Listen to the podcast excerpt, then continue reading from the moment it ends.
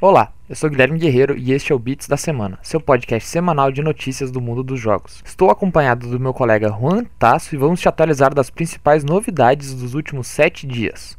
O Beats da Semana vai ao ar toda segunda-feira pela manhã. Vamos então às notícias. A Amazon anunciou uma nova plataforma de jogos em nuvem, o Luna. A empresa de Jeff Bezos entrou no mercado de cloud gaming, que já conta com empresas como Google com o Google Stadia, Microsoft com o xCloud e Nvidia.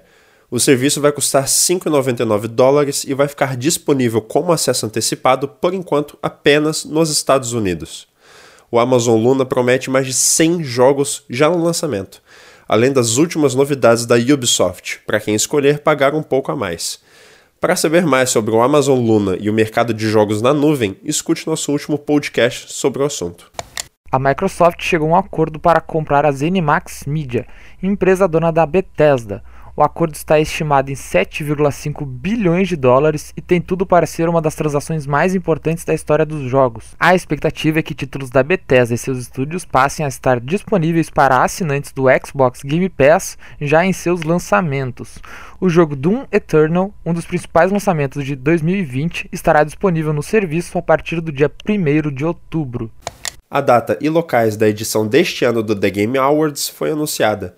O evento vai acontecer virtualmente no dia 10 de dezembro, em três cidades simultâneas: Los Angeles, Tóquio e Londres. O criador do evento, Jeff Keighley, disse ter se inspirado no jogo Death Stranding para a realização do evento, que parte da premissa da cura de um mundo desconectado. O jogo Rocket League agora está gratuito para todas as plataformas: PC, PS4 e Xbox One. No PC, o jogo agora é encontrado exclusivamente na Epic Games Store e não está mais disponível no Steam. Usuários que adicionarem o jogo à sua biblioteca da Epic até o dia 23 de outubro ainda receberão um cupom de desconto no valor de 40 reais para ser usado na Epic Games Store. A Sony confirmou que a atualização remasterizada de Spider-Man não vai sair de graça para os usuários de PlayStation 5.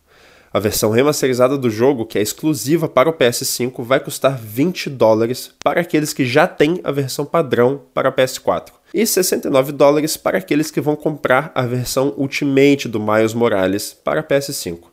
A empresa disse ainda que usuários que comprarem Miles Morales para PS4 receberão a atualização adaptada para PS5 de forma gratuita. A Microsoft anunciou detalhes de mais um dos acessórios dos novos Xbox Series X e S. Após dar informações sobre os novos bundles dos controles da família Xbox, a empresa anunciou que o novo SSD externo para os consoles, feito em parceria com a Seagate, será lançado junto com os mesmos. O preço sugerido nos Estados Unidos é de 219 dólares. Ainda não há, porém, informações oficiais de preços no Brasil. Left 4 Dead 2 recebeu depois de 8 anos uma nova DLC. Ela inclui 20 novas arenas para o modo Survival, uma campanha nova, achievements novos, armas, animações, diálogos e ajustes no balanceamento do jogo. E esses foram os bits da semana. Voltamos na próxima segunda-feira com mais uma rápida atualização sobre o mundo dos jogos. Até mais!